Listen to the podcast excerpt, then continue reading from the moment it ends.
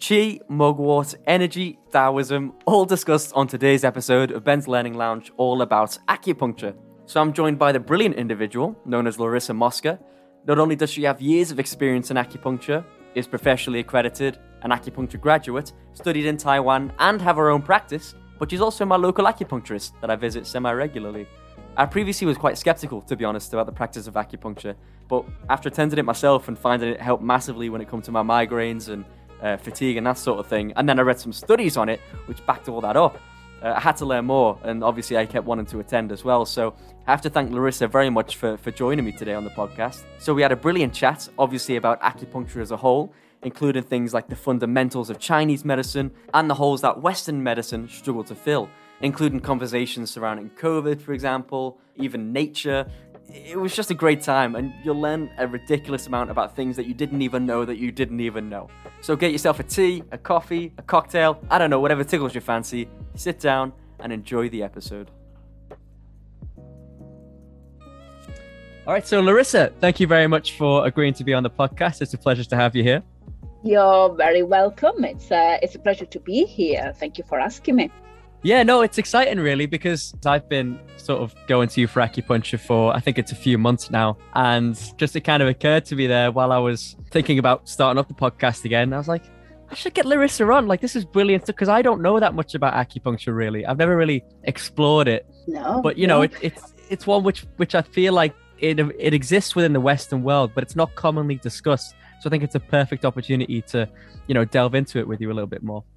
Absolutely. And as you go for treatment, you get to learn a few bits and pieces. And I suppose you get curious and you want to know more because you experience things in yourself. And as you're feeling those feelings, then you start thinking, how is this happening?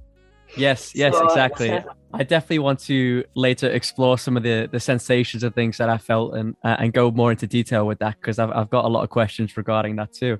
So mm-hmm. I think we should start off with the basics, the big mm-hmm. simple question of them all. Uh, what is acupuncture? What is acupuncture? So there's different ways of answering this question. Really, I could answer it by using Western terminology.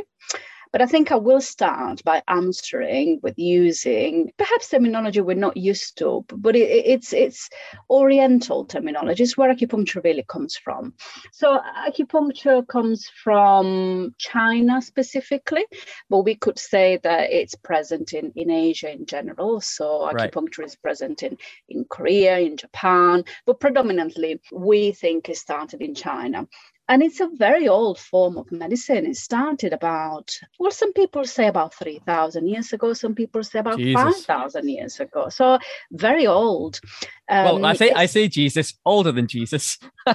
older than Jesus, absolutely. So, you know, it could be what, about 2,500 BC, 3000 BC, or wow. it could be as early as as a thousand BC. In any case, it's a really old form of medicine, and it started before written records were there. So all we know, all we know from the f- very first books that were written, is what people were recording at the time. But I bet you that before they started recording it, it must have been practice for yeah. hundreds of years, if not thousands, really.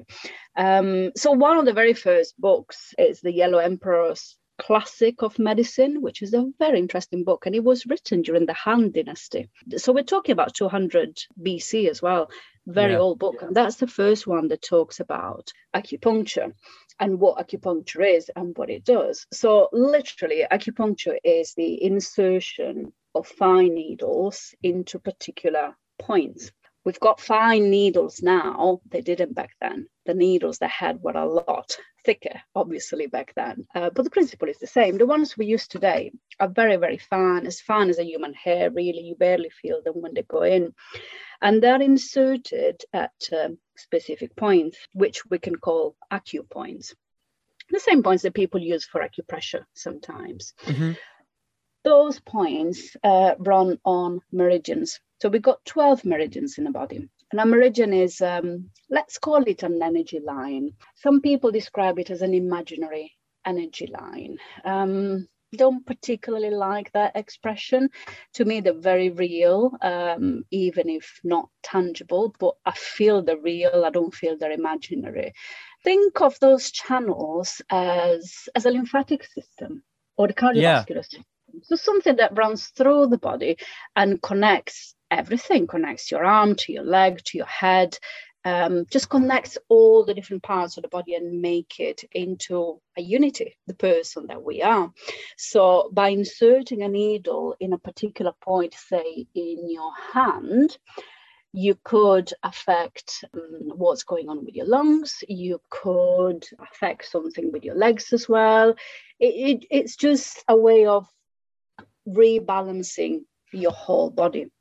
So it's a bit of a strange concept for us Western people. We're not used to talking about uh, energy. We're not used to talking about blockages and things like no. that. But in Asia, there is this firm belief that when we're healthy, our body is in harmony.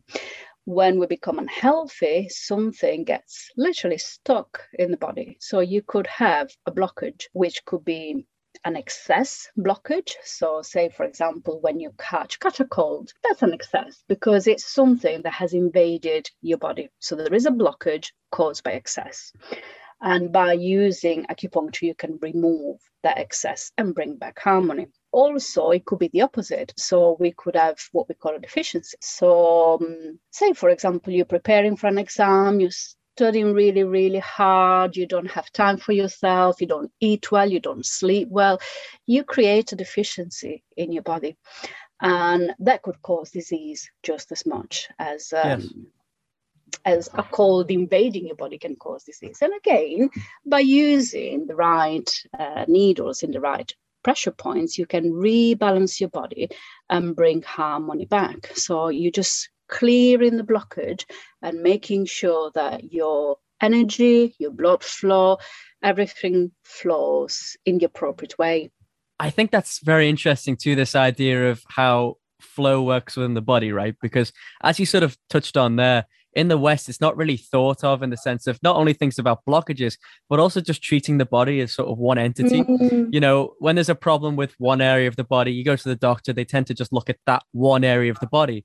And then you That's could spring right. up and have six other issues, but they won't check out them all as one thing. You know, you'll go to a neurologist for the brain and then you'll go to an immunologist for the disease or you know, it's all very separated like that. Even even in my own family, you know, I come from a family my brother and my dad are bodybuilders and their mm-hmm. whole idea is obviously, you know, you look at the body as separate parts. You do your arms, you do your chest, you do. So yeah. I think naturally through that I'm very used to seeing the body through the lens of individual separate pieces.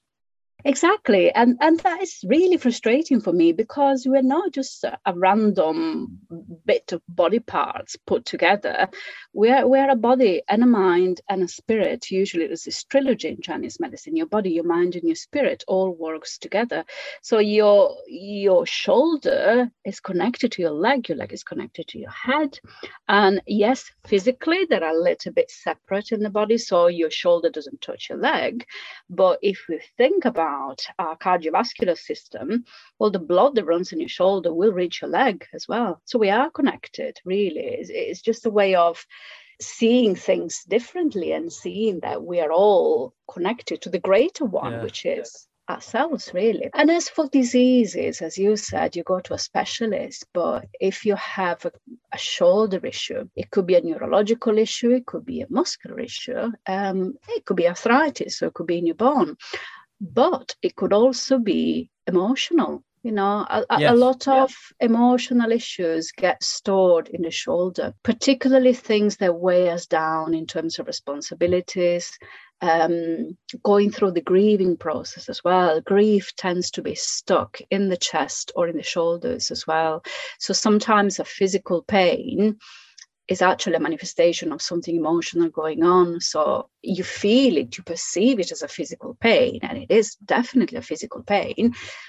But you may have all the CT scans and MRIs, and nothing shows up. Everything is absolutely fine. I've had a family member who had a very similar thing. Just just adding on there, um, they were going through a difficult time, and they mm. felt a sort of it began around their gut, you know, sort of like a bloating feeling, like a pressure, like a stress when they were going through a tough time, and that slowly they they described it as it sort of grew within their body mm. and it got larger and larger and uh, slowly they started to not be able to breathe properly but on the scans nothing was shown yeah. it wasn't like there was anything actually there but they were going through a, a period of, of real stress during that time and it wasn't until after that stress was gone that growing sensation that actually went over they said their heart and their lungs and throughout their whole torso actually began to fade away Absolutely. And this family member you're talking about probably was dismissed by doctors because, you know, yes, nothing showed yes. up. So it probably wasn't real. It was very, very real. It's just that it was the mind that was um, telling us. See, our bodies and our minds are fantastic at actually telling us what's going on. So we always have little signs. Um, the trouble is, we don't know how to read them. We've lost this art of interpreting what's going on in our body. And when something is wrong, instead of paying attention to it, um, we take a painkiller. You know, just take a painkiller yeah. and get the pain to go away, which is not the point, really. I mean, no one wants pain, but pain is there to alert us. Pain is there for a reason. So, actually, following that pain could take you to the origin of the problem rather than masking it and hoping that it go away. So, yes. it's. Uh, it, it, it's very interesting. This is what's drawn me to acupuncture from the beginning. The fact that it's um, it's different from what we generally do in terms of health. It considers everything. And I briefly mentioned body, mind, and spirit before. It, it is really a trilogy. Body is the physical part of us, the mind is our thinking brain, but our spirit is our essence. And I'm not talking in religious terms here, I'm talking more of who we are as people, you know, our core beliefs, um, really what makes us human that's what i would consider our spirit and our spirit can get can get diseased as well can yeah. get ill yeah. you know but particularly during uh, the pandemic uh, when we oh, were in definitely. lockdown many people's spirits got ill during those times because it wasn't just the insecurity of not knowing what was going to happen. It wasn't just the fear for our lives.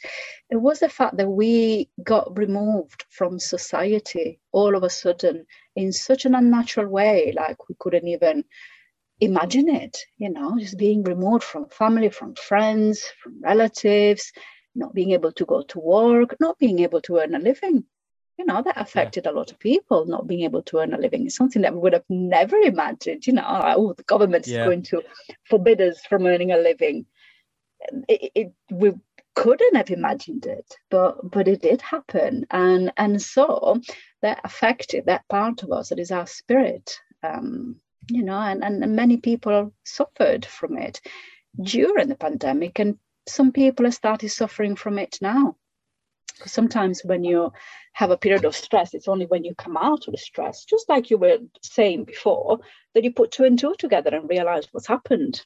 Yeah, definitely.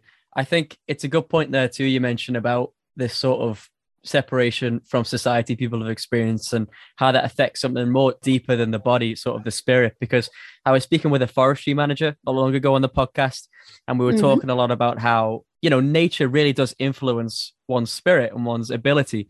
Mm. and and it's not very easy in a sort of a study sense to determine exactly what's going on you know exactly what's happening when a man is put next to a tree that sort of lightens up his spirit. We just know that there's sort of a, a, a uh, an evolutionary connection there of one being embracing the nature you know of, of being around it that sort of allows man to thrive. And i suppose perhaps there is a similar aspect within acupuncture. You know, it's Absolutely. not always exactly confirmed this is exactly how this works, but it's tapping into something probably a little bit deeper than, you know, mm. just looking at the gallbladder or just looking at this part of the body. It, everything in connection, there's so much more that's deeper in that that I think it's really hard as well to pin down in specific studies too.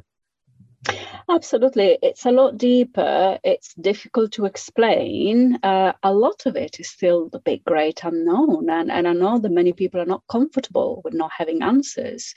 Um, but it's only by really diving into the big unknown that we can uh, gain new knowledge. And as as for nature, I mean, we are part of nature. Really, mm-hmm. it's uh, we wouldn't be alive without nature. We wouldn't be able to exist on a different planet. We are part of earth so we we're here just like trees are here and uh, i think over the years we got very disconnected from nature as well and that's another thing that acupuncture is um, in my opinion, it kind of brings us back to our roots because it's very much centered on what is happening uh, in nature. So, very first descriptions about acupuncture they were all done by um, observing nature and using nature to describe it. So, when talking about the meridians, the ancient Chinese described it as uh, rivers that run through China.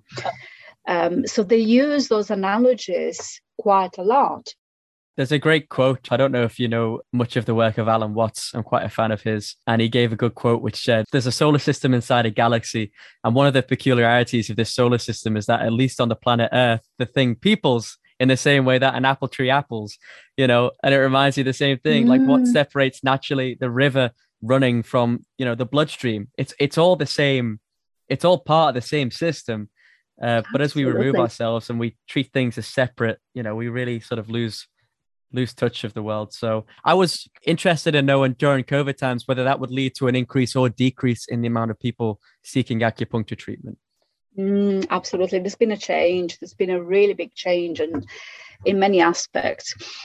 First of all, I think the pandemic has meant that people started looking at their lifestyles a little bit more because, you know, we've all been on, been on a hamster wheel for such a long time and actually stopping during lockdown, stopping and actually having time for reflection meant that most of us started taking our health seriously, which we always neglected before because, you know, yes. you're healthy, you take it for granted, you don't worry about it then all of a sudden this virus comes along and it can actually kill people. So that's when people started worrying about their health. So when I reopened after the first lockdown, which was July 2020, uh, there was a little bit of hesitancy from some people. You know, people were still scared about going to places.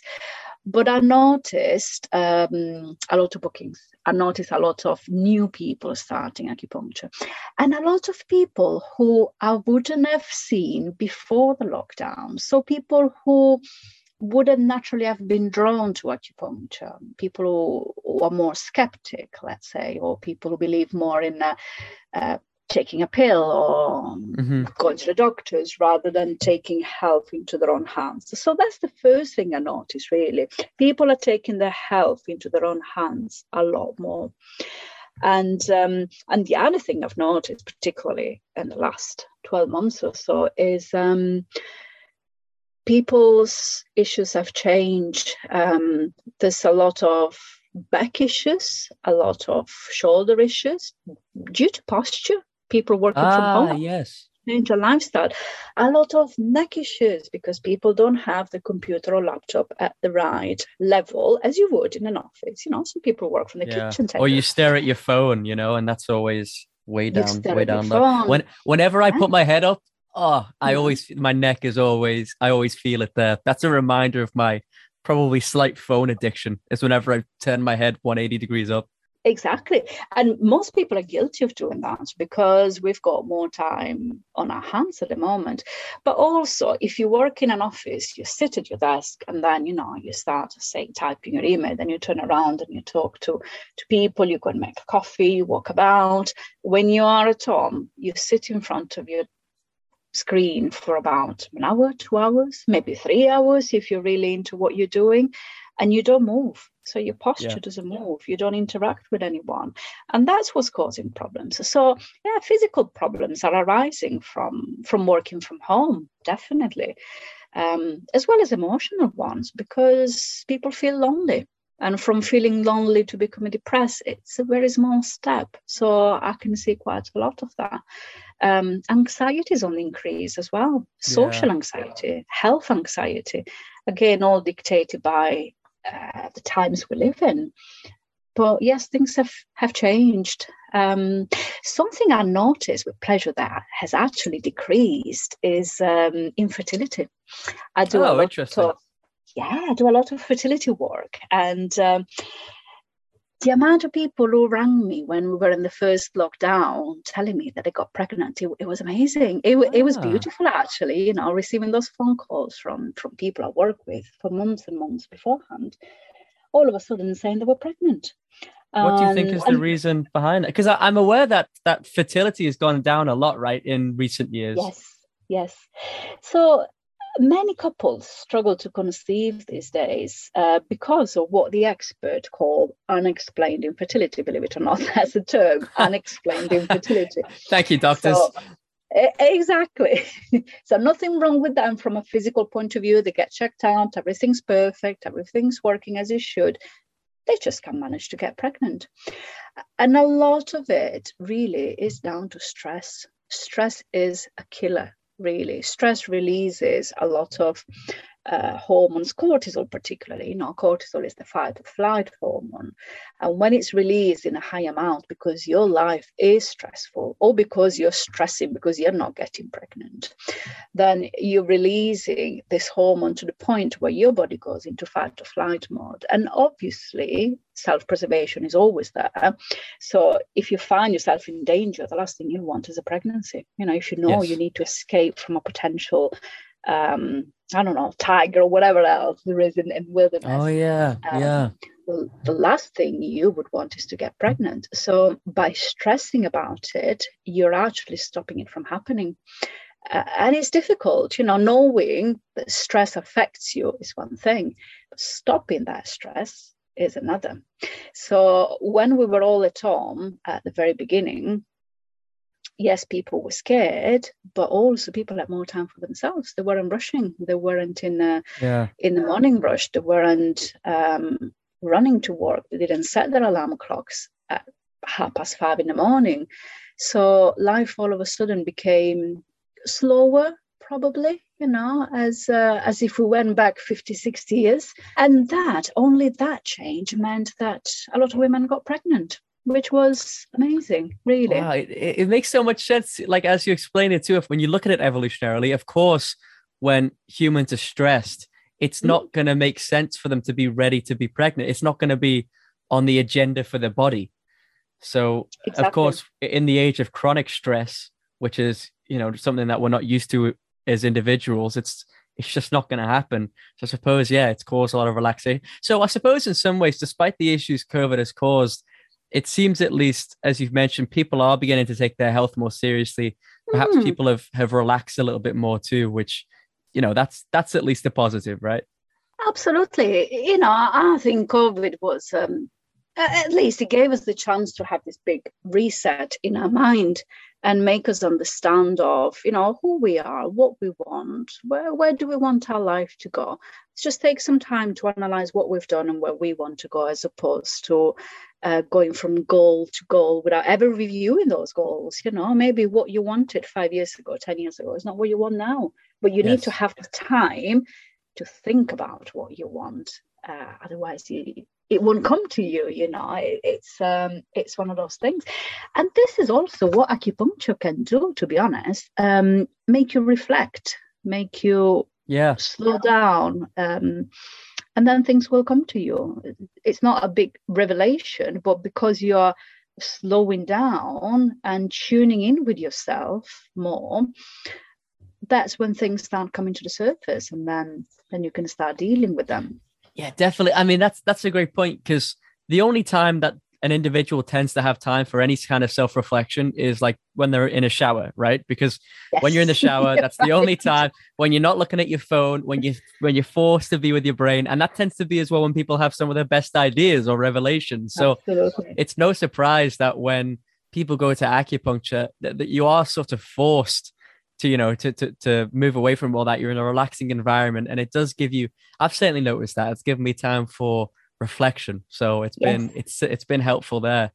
Talking about the shower there's something something purifying about water and just being under the shower and having water coming over you makes you kind of cleanses you and cleanses your mind so that it, it becomes almost empty and you've got time to process other things.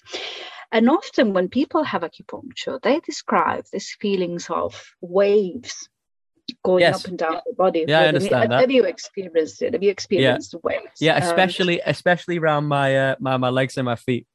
Especially. Yeah. yeah. And, and it's such a strange feeling, isn't it? It's literally like you've got this this wave, and, and some people say to me, I, I swear there's something trickling down my legs as well, and it's it's that clearing and leaving room for something else that happens during acupuncture, moving all those blockages and creating space uh, for your body or your mind to be nourished by other things.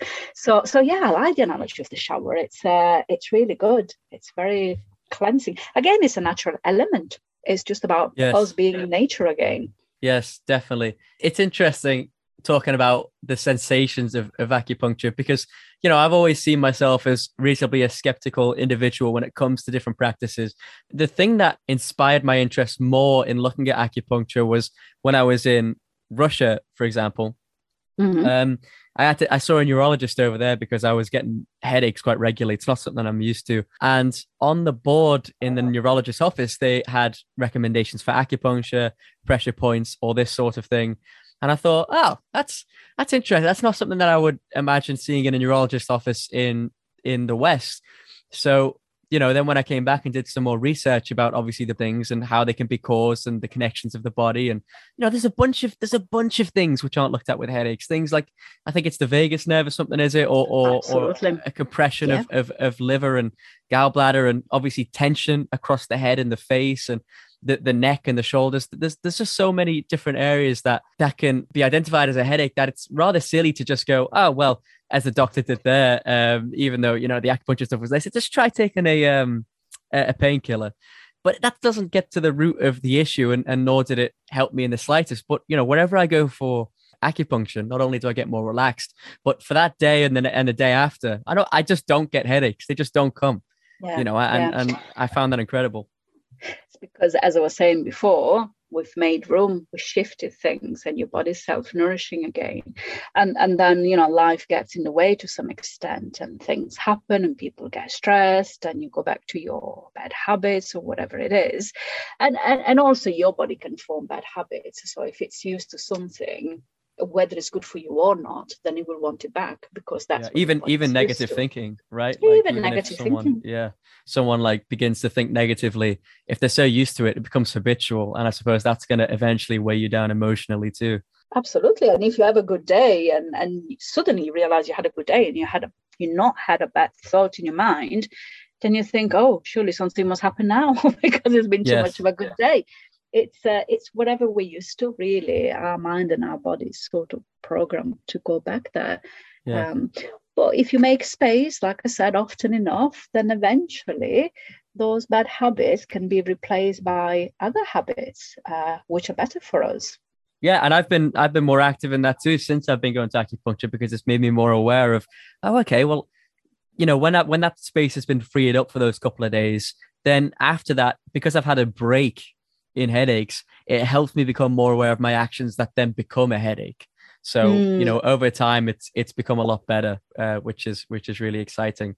Uh, I want to talk a little bit more too about the process of what happens at an acupuncture appointment and what people can expect. There's a couple of interesting things that I want to touch on that I know that that you've mm-hmm. done or that you do in acupuncture that I'm sure people will want to hear more about. So one of them is when you once I've lied down, you tend to check my pulse on both my arms, which I've always found yes. really interesting, but also uh, checking the tongue as well. You've checked my tongue before. So yes. both of those I yes. think would be super cool to learn more about. So that di- diagnostic methods. Um, so when you make your first appointment for acupuncture, you have a consultation. And consultation touches on a little bit of everything, really. So, for example, if someone comes for headaches, obviously we will talk about headaches, but then we talk in general about your lifestyle, your health, and your well being. And, and really, I ask all sorts of questions that people may think, mm, is this relevant really? Um, it is because as I was saying before, everything is absolutely connected. Uh, so this is one of the diagnostic methods, evaluation, you know, according to what people say. The other one is uh, by checking the pulse or by checking the tongue. It's a way we've got to either confirm um, what we've been putting together as we've been listening to the person speaking or sometimes sometimes your pulse raises questions so you know you're talking to someone new and making your notes and thinking okay so i've got this uh, perfect pattern in my head or why this is happening and then you take the pulse or you check the tongue and you think something's not right. it's not. Uh, it's not what I was thinking. And you know, often it's because sometimes people don't sometimes people don't know what's wrong with them you know? Like when i was saying before about the shoulder say someone comes for frozen shoulder and and they talk about the physicality of it and then you look at the tongue and your tongue tells you that your heart uh, the tip of your tongue is connected with your heart so your heart obviously is all about love and self-love and self-doubt and that type of thing. So if the tip of the tongue is really red it means that people are highly stressed. Mm. and you know maybe maybe that doesn't match what the person has been telling you but you can see it it's there. And and you've got to trust it because whatever the body says it doesn't lie. But often the person has forgotten to mention stress hasn't done it on purpose Sometimes they yes. don't think they're stressed. Sometimes there are people who honestly don't think they're stressed just because they keep a lid on things. So they don't see themselves as stressed. So small things like that are important really because relying on people's stories, absolutely, that's that's crucial. But also looking for different signs is very important. So going back to the pulse, I take the pulse on both sides of the wrist. And this is because the pulse we feel for um, is connected to different organs. So we've got three pulses on the left and three on the right. You take it with three fingers and if you are on the left, then you're taking your heart pulse, your liver pulse, and your kidney pulse. And then on the other side, you do exactly the same with three fingers, but then you check the other organs. So you check your lungs, you check your stomach, and you check kidneys again. Mm. So it's very interesting you've got to practice this for years really before you get it properly because it's it's difficult to feel different pulses but once you're used to it you can feel the change and you can feel how your liver pulse can be very very tight like a guitar string sometimes if people are highly stressed you can feel um, your lung pulse being really deep. So you have to press the finger a lot more on the mm-hmm. pulse feel it if there is something affecting the lungs. And then finger next to it, which is the one on the stomach, is absolutely fine. You know, it's it's just about connecting with different body parts. And the tongue is the same. You connect with different body parts by looking at the tongue and you can see what's happening if there is an excess if there is a deficiency, if a body part is more out of balance than another body part, then you can see it. It's uh, like I said, it's, it's a diagnostic tool, and more often than not, it confirms um, the diagnosis, but sometimes it raises questions. And it's always interesting when it raises questions because then it takes treatment to a deeper level, really. Yes. So people yes.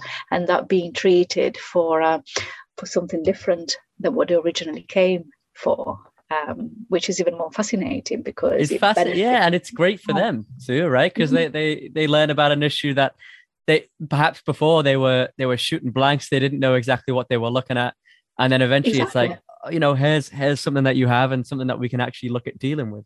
Exactly, and you know, and sometimes people don't think about stuff that happened many many years ago, uh, but it can still be there. Just not on the surface, but it can still be there. And if you've not dealt with it, your body will give you signs. So I would see it in the tongue, I would feel it in the pulse, pulse perhaps more often than not. So sometimes I ask questions to people, or I ask things like, Have you had a trauma in your life? And I always say, You don't have to tell me what it is, but have you experienced trauma or a loss or has something yeah. happened recently yeah. or maybe not so recently something that you still not dealt with more often than not people think for a bit and then they say yeah they say yes there is something um, yes. something i thought i dealt with um, but we deal with emotional issues on different levels don't we really um, we can deal with an emotional issue to the point where it doesn't affect us in our daily life but that doesn't mean that it's been uh, put to bed by our brain it's perhaps yeah. still there in the background and sometimes things bring it back. What i find really interesting is that sometimes um, a fall or an accident or a physical jolt to the body can actually bring back emotions that have not been dealt with This I find wow. really fascinating. So someone who's had, say, trauma, mm, kind of dealt with it, put it away, and then I had a car crash, and this comes back. Um, it's amazing, really, how the body yeah. brings it all back. Uh, and often people don't make a connection because they think, no, I'm here because I've had a car crash and my neck hurts, you know. It's nothing yeah. to do with uh, uh, that trauma I had five years ago. But yes, fascinating when that happens. That's insane. Yeah, I love that. It's, it's, and there's, there's just so many mysteries as well when it comes to how the body works and the brain that, you know, we do forget to perhaps look at things that can be deeper. You know, like, like you mentioned, if someone, my friend had a head injury quite a few years ago, and that changed that changed so much about her too. Her personality mm-hmm. changed. Well, she also got anxiety after that, which that was related to the head injury, but also a taste change and a smell change. And I've been told this is a common thing, but at the time I had no idea. Like I think she said she used to really love chocolate, and since the accident, she just cannot stand it. And there's some foods yeah. it's the opposite with. You know, and I'm sure that not only physical trauma can affect you in that way, but I'm sure emotional trauma probably can too. There's just a lot Absolutely. of interesting links that that you can make that people just don't think of. And I found acupuncture as well to be helpful with that. And also because of that, there is a therapeutic aspect to as well at the start of the sessions, which which you do, and perhaps it's something other acupuncturists do, is you, you talk about you know anything that's been ailing you that week, or just how generally things are going. Are things going well? Things going bad? How's X? How's Y? And it's nice as well, I think, for people to just feel listened to because that's something that I've noticed yes. that we lack with with modern doctors absolutely. You get five minutes if you're lucky when you get to the doctor get to the point and then you know off you go. There is no time to vent issues. And and i think it's important to to have a bit of a debrief really because things can affect you in life and you don't know they're affecting you until you talk about it. And uh, i often hear people saying to me oh this is not relevant but and every time they say this is not relevant but it is. It's I think I've done that to you. yeah, it's yeah. Absolutely relevant. Many people do it because they think, oh no, I've come to you for headaches, so I can't possibly talk to you about the backache I feel, but I only feel that backache in certain situations and I've not hurt myself. And you know, and I immediately think, oh, okay, that's to do with fear it's emotional when it comes like that. So yeah, absolutely everything is connected in our body, absolutely everything. And and initial chart, it's part of your treatment. You're absolutely right. It's to find out how things are going, but also to find out if anything else has happened in between treatments that may have affected you and may have affected you subconsciously to the point where you don't even know it's affecting you. But I can see it because I'm listening, you know, properly yes. listening listening to what people say which words they choose the way they move as well you know we we often say treatment starts from the moment you step inside because uh, you can tell a lot just watching people walking into the treatment room you can see if they're in physical pain because obviously they'll be limping or they're a bit rigid I can see that very easily. But you can you can also see it uh, when something emotional in them because yeah. the shoulders change position all of a sudden. They go into this protective closing position, and the eyes are just absolutely amazing. You know, with the fact that we've been wearing face masks now and most of the face is covered by face masks. The eyes have become so important in conveying messages. And yeah. and it's amazing when you start paying attention to people's eyes you can read emotions really easily in it you can you can see if they're laughing as well. It's fantastic when someone laughs. Yes. they do it with their eyes as well. So even with a face mask on you know you can see they're smiling they're laughing they're happy or you can see they're sad. You, you can see everything you know as, yeah, as they, they say really our eyes windows are, of the eyes to the soul. Yes Absolutely. And it's so true. And never like now, we've actually had the chance to experience it, just relying purely on on our eyes for this. But also, yeah, also very cool that, you know, the amount of things that get checked. I suppose at least something I want to uh, interject with too, that it's important for individuals if they are looking at receiving acupuncture to therefore, you know, go with the licensed professionals who do it because I'm aware that there are people who you know, they've, they've done perhaps a course in acupuncture. It does seem quite mm. common in, in a lot of beauty shops to offer acupuncture as sort of an extra service. Um, yes. But I suppose perhaps the thing that that might be lacking is that sort of as you mentioned, it can take years to understand, you know, d- very subtle differences in pulse to, to make sure that they're looking at things like people's eyes, people's behavior. And I suppose that you know, despite the fact that it's great that these places are interested in offering acupuncture, if it's not with a licensed person who's done acupuncture, I don't think that they're going to notice perhaps the subtleties there, or you're not going to get the same therapeutic benefit you might get from. No, from no, you're getting some type of treatment, but you're not getting the full treatment in that case. So, in in a way, it's a shame for people who don't go to to I'd like to say a licensed acupuncturist, but we don't have licenses in UK for this. Um, mm. But if you don't go to someone who studied acupuncture as as the art of acupuncture, as I like to call it, really, so gone to university and done the full three years degree in acupuncture, um, we do three thousand five hundred hours uh, of practical work. Jesus, that's a lot it's a lot. It's really tiring when you go through it. So we do supervision to start with. But first of all, we we go to university. First year we do um, just shadowing. So you shadow you, but it's important, you know, just standing there yeah. and watching how people interact. Uh, it's really important. And then we start working in university clinics. So patients come in for treatment and they get treated by students, obviously under supervision.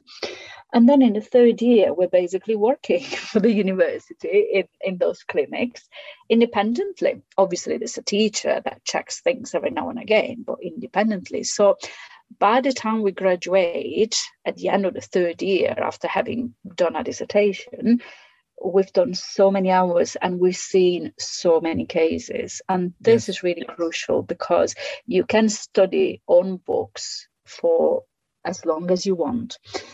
But real people never present uh, with what you've read in the books because real people are real and they've got layers and layers of issues. So it's never just simple. And unless you you've experienced it, real people, you find yourself um, not equipped really to treat people as uh, as they should be treated uh, on those three different levels emotionally physically and, spiritually so if you're looking to have acupuncture, I would suggest to go on the British Acupuncture Council website. The British Acupuncture Council was uh, established in the 70s and it's a voluntary uh, sort of organization. But you can only be part of it if you've got a degree in acupuncture by a recognized ah, university. brilliant or um, or there's other ways. You don't have to have a degree but you need to to sit a really comprehensive test before you can be part of it. So they they check and make sure that you've got the necessary knowledge. And when i talk about the knowledge it's obviously we need to have anatomical knowledge because we need to know what we're doing where we're putting the needles. But we need to know all the literature connected uh, with acupuncture and with chinese medicine. So theory and um, old literature as well. Like I was mentioning yes. before, the Yellow Emperor. Uh, we've actually read that book. You know, it's it's a 300 year old, no, 2,500 years old book.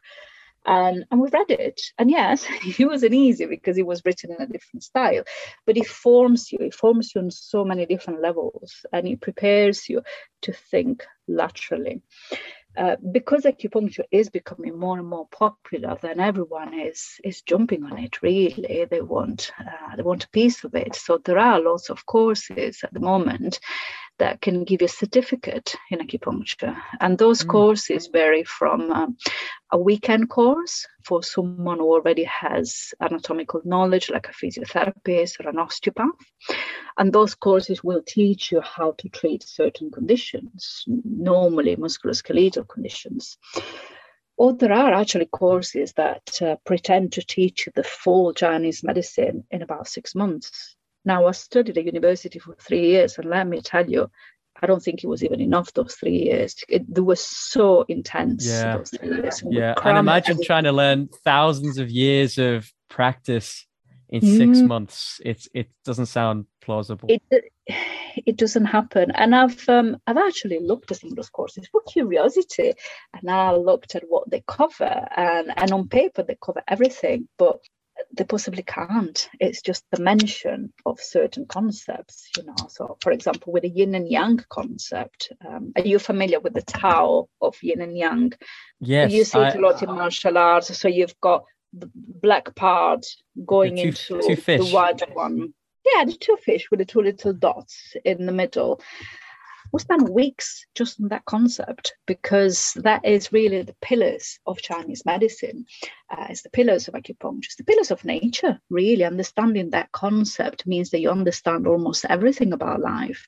So it's it's something that can be rushed. It's knowledge that needs to be acquired slowly, gradually, and deeply. You need to go down a few different levels uh, on that with that deeper ideological understanding as well of how things work. That also explains why you know acupuncturists like yourself there are often more recommendations that you give. You know it's not just limited to oh you see an acupuncture because you you know you want to try acupuncture. As we've mentioned there's there's a therapeutical benefit there's a self-reflective benefit but also you know you have mentioned to me before about certain supplements and herbs and things mm-hmm. that are potentially worth trying that that could help with certain things and they have you know and these are things as well that if people are you know real skeptics about you know most of the things that that you've recommended to me have been really been backed as well by the science if that's something people are concerned about too. But it just shows that there's there's a sort of there's a much greater worldly understanding that's involved in people who have practiced acupuncture for a long time that the skills there aren't just limited to acupuncture which is exciting Absolutely. And, you know, we're not scared of working with other professionals at all. In fact, I love working with other professionals. If someone comes to me and says, I'm also seeing a nutritionist, is that okay? Absolutely great. And I always say, give them my number if they want to get in yeah. touch with me. I absolutely love it.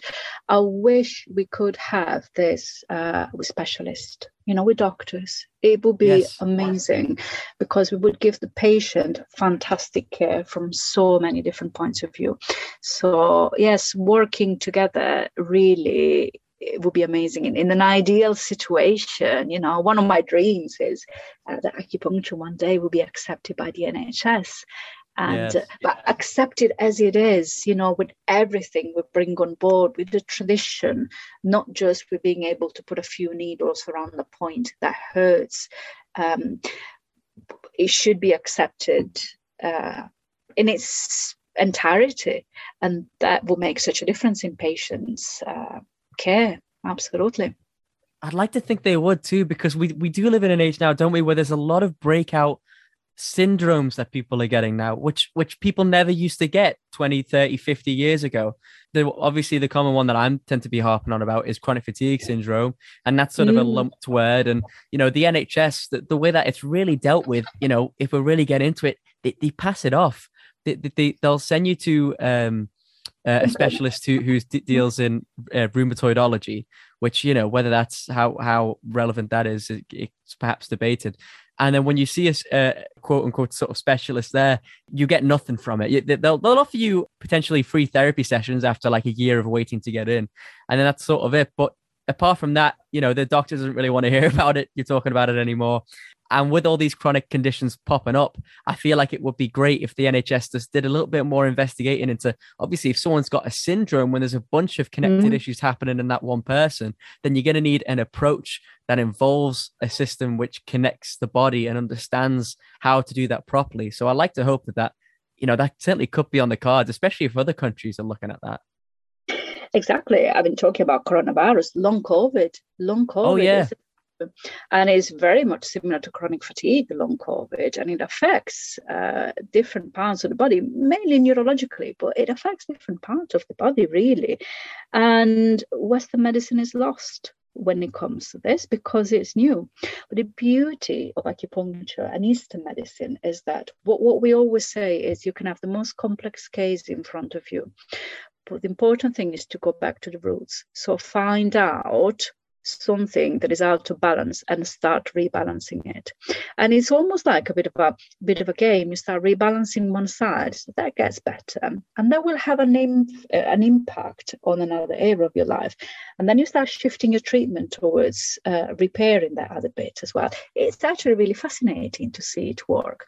So a complex case is not an issue for eastern medicine because you start working on a small part of the complex case. You don't have to understand it all to start making a difference. But when you yeah. take the Western medicine approach, it's a complex case. We don't know what to do about it. Therefore, we watch and wait. That's usually the approach. We just watch and wait until we know more, until there are studies. Um, yes. Which is not great for the person who's suffering. You know, nothing is being done about it. No, so, exactly there are lots of studies about um, acupuncture to help with long COVID, and they're becoming very popular. There is a study, and I like to mention this because it may be relevant for some people who are listening. It's called the 100 Days of Moxa. Moxa is M O X A. It's um, it's part of acupuncture, and it's burning a particular herb, mugwort and there is it's open for everyone to participate. Everyone who has uh, long covid. It's an english study and they will actually talk you through how to administer moxa to yourself for 100 days with the oh, aim of improving uh, your um, long covid symptoms. And it's, it's fantastic. It's very little known because you know, is just done by uh, a couple of acupuncturists together. So the funding is very, very limited. Of course, it's not made it international news or anything like that, but it's amazing and it changes people's lives. I love that. There's actually, I'm very invested in studies too. A similar study to do with mugwort I saw on patients with chronic fatigue syndrome, uh, and they did better than they did um, with placebo which was mm-hmm. I thought was really cool to read. Yeah, it was mugwort as well. Although I can't say I fully understand what mugwort is. I just something that I read the other week. mugwort is a fascinating plant. It grows in uh, in UK as well. You know, there is a long oh. tradition in UK of the use of mugwort.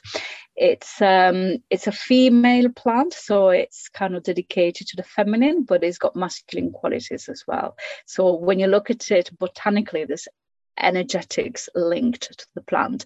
You can find it next to rivers or lakes, um, spring to summer, kind of late spring to early summer.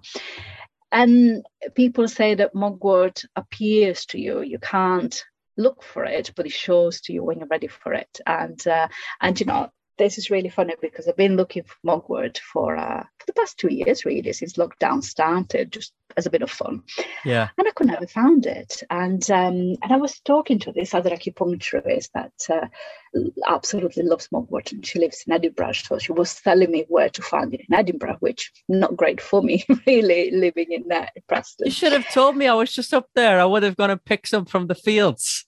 Oh, it's the wrong season. It's oh, oh, of course. So I went down this path just for a walk, and a path I went down lots of times, really.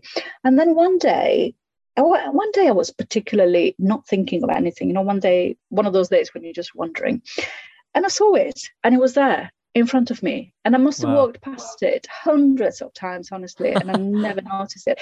So I saw it, and I got so excited. I was like a kid. I was almost jumping up and down. I found it. I've That's seen so cool. it and and yeah really she appeared to me whenever i needed to find it so i picked some and um, i've been drying it and now it's ready to use as a as a smudge stick you know like you yeah. do with sage or with palo santo it's um it's lovely so it's used a lot in uh, in the east but it used to be used a lot in UK as well in the old tradition. So if you go back a few hundred years, people used to pick mugwort, uh, and it used to treat a lot of a lot of different issues, cardiovascular issues, feminine problems. So it was uh, was very well regarded. It's it's a fantastic herb, um, really great on so many levels. And and this is the other thing that fascinates me when you start drawing parallel between old tradition. So we're going back centuries here, and you find a lot in common between our Western world and the Eastern one a lot of things used, used to be done very, very similarly. But we evolved and we forgot about our past. While in Asia, they evolved, but they didn't forget about their own past, uh, and particularly in places like China and Japan to some extent as well, where they, they were kind of closed to the rest of the world, really. They preserved their tradition a lot better than we did.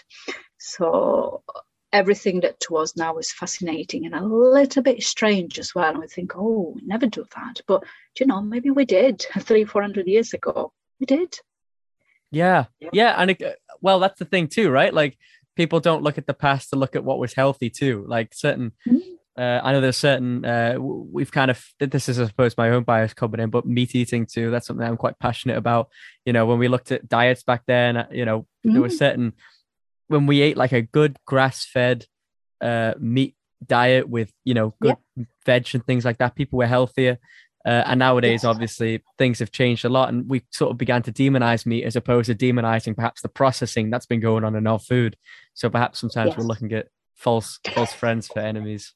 Yes, you're absolutely spot on on that. When our diet was more simple and it was all based on meat and vegetables and grains as well, and fruit and whatever we could gather, nuts and things like that, people didn't get ill as much as as now.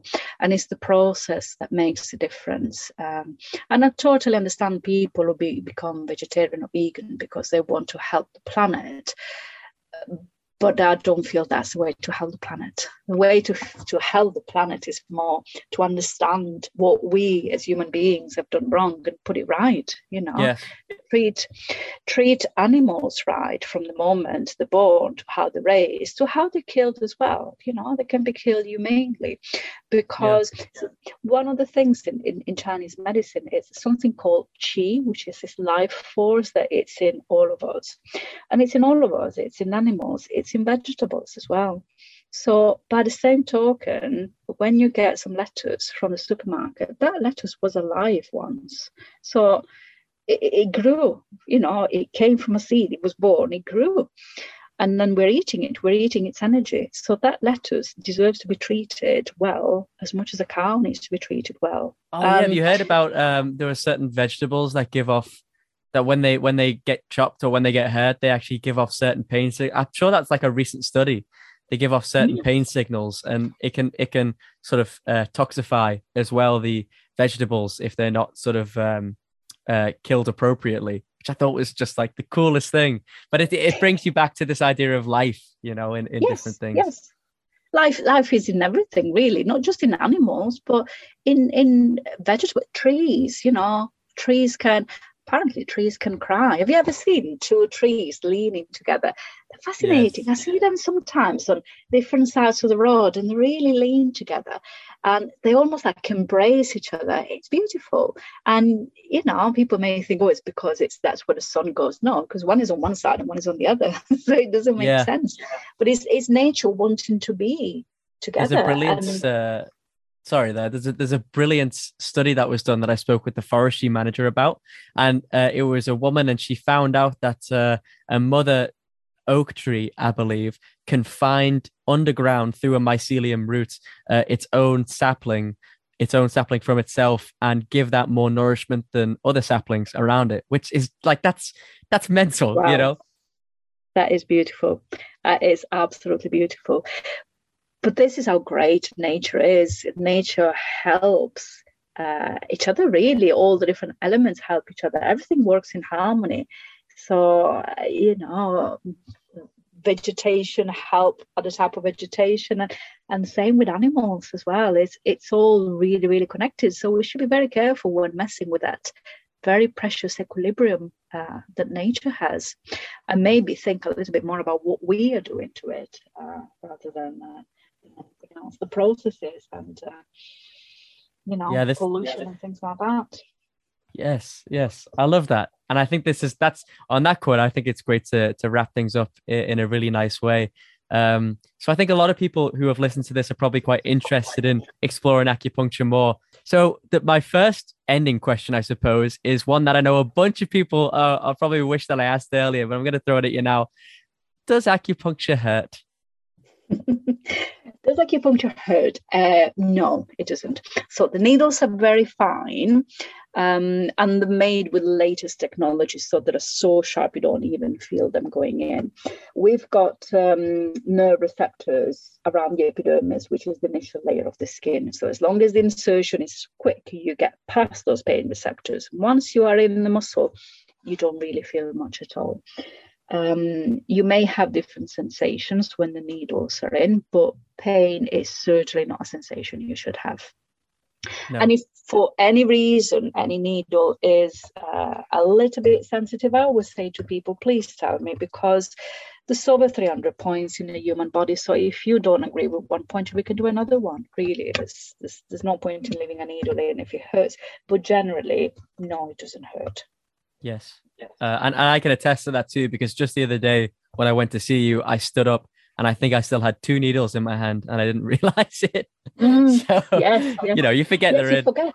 Absolutely, you forget they're in, yes. And uh, the amount of people who start scratching their heads and then, oh, it's a needle there, I've just knocked it off. And I said, well, don't worry, it's uh, not yes. going anywhere. We'll find it in the end. But yes, you forget things are there and um, or you move your hands or, or things like that. No, they're not painful at all. And very lastly, I suppose, tell us where you're based. And if people are a little bit further away from that, where would you recommend that they look? Because I think you mentioned a website there, so it'd be great to hear that again too. Yes, so I am based in Penwortham, which is just outside of Preston, Lancashire. Um, if you are within the area, then by all means come and see me uh, or give me a ring. I always love to talk about acupuncture.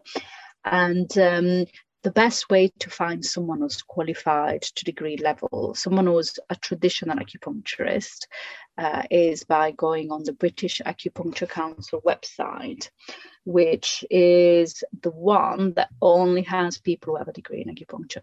I think it's acupuncture.org, uh, their website. I yes, I'll, I'll, make sure yes. that there's a link anyway so people can make sure that they get it right. There'll be a link in either the Spotify yes. or the YouTube, wherever they're listening it's acupuncture.org.uk and then you can go on find a practitioner you put your postcode and you can find someone in your area. And um, i always say to people find someone that knows what they're doing of course first thing so find someone qualified but spend some time looking at the acupuncturist in your area because you need to find someone you're going to gel with because the person who treats you need to understand you on, on, different levels. So it's not just a matter of finding someone who's qualified, but also find someone that understands you. So it's always worth having a phone call with someone. I have free consultations on the phone for people who've got questions and want to ask if acupuncture can help. And sometimes I spend 10 minutes on the phone, sometimes I spend half an hour on the phone. And it's just really an initial chat. And sometimes people book an appointment and come and see me. Sometimes they don't, and that's all right. You know, it's uh, it's, it's just a little bit of my time spent educating people on acupuncture and i may not be the right person for them or it may not be the right time for them to have acupuncture but it's always always time well invested so so yes go on the website find someone in your area get in touch and then ultimately trust your gut instinct and go to the one that um, uh, resonates with you definitely Oh, well, brilliant. Thank you so much, Larissa. This has been a, an absolutely brilliant podcast. So, I want to thank you again so much for coming on, for sharing your knowledge. Um, it's great to talk to someone who's really been an expert in that field. And on top of that, someone who uh, actually connect with myself. And, you know, I can certainly attest to the benefits of acupuncture. I wouldn't have had you on if I didn't think it had any benefits. So, you know, it's a great sign. Uh, and yeah, I want to thank you again.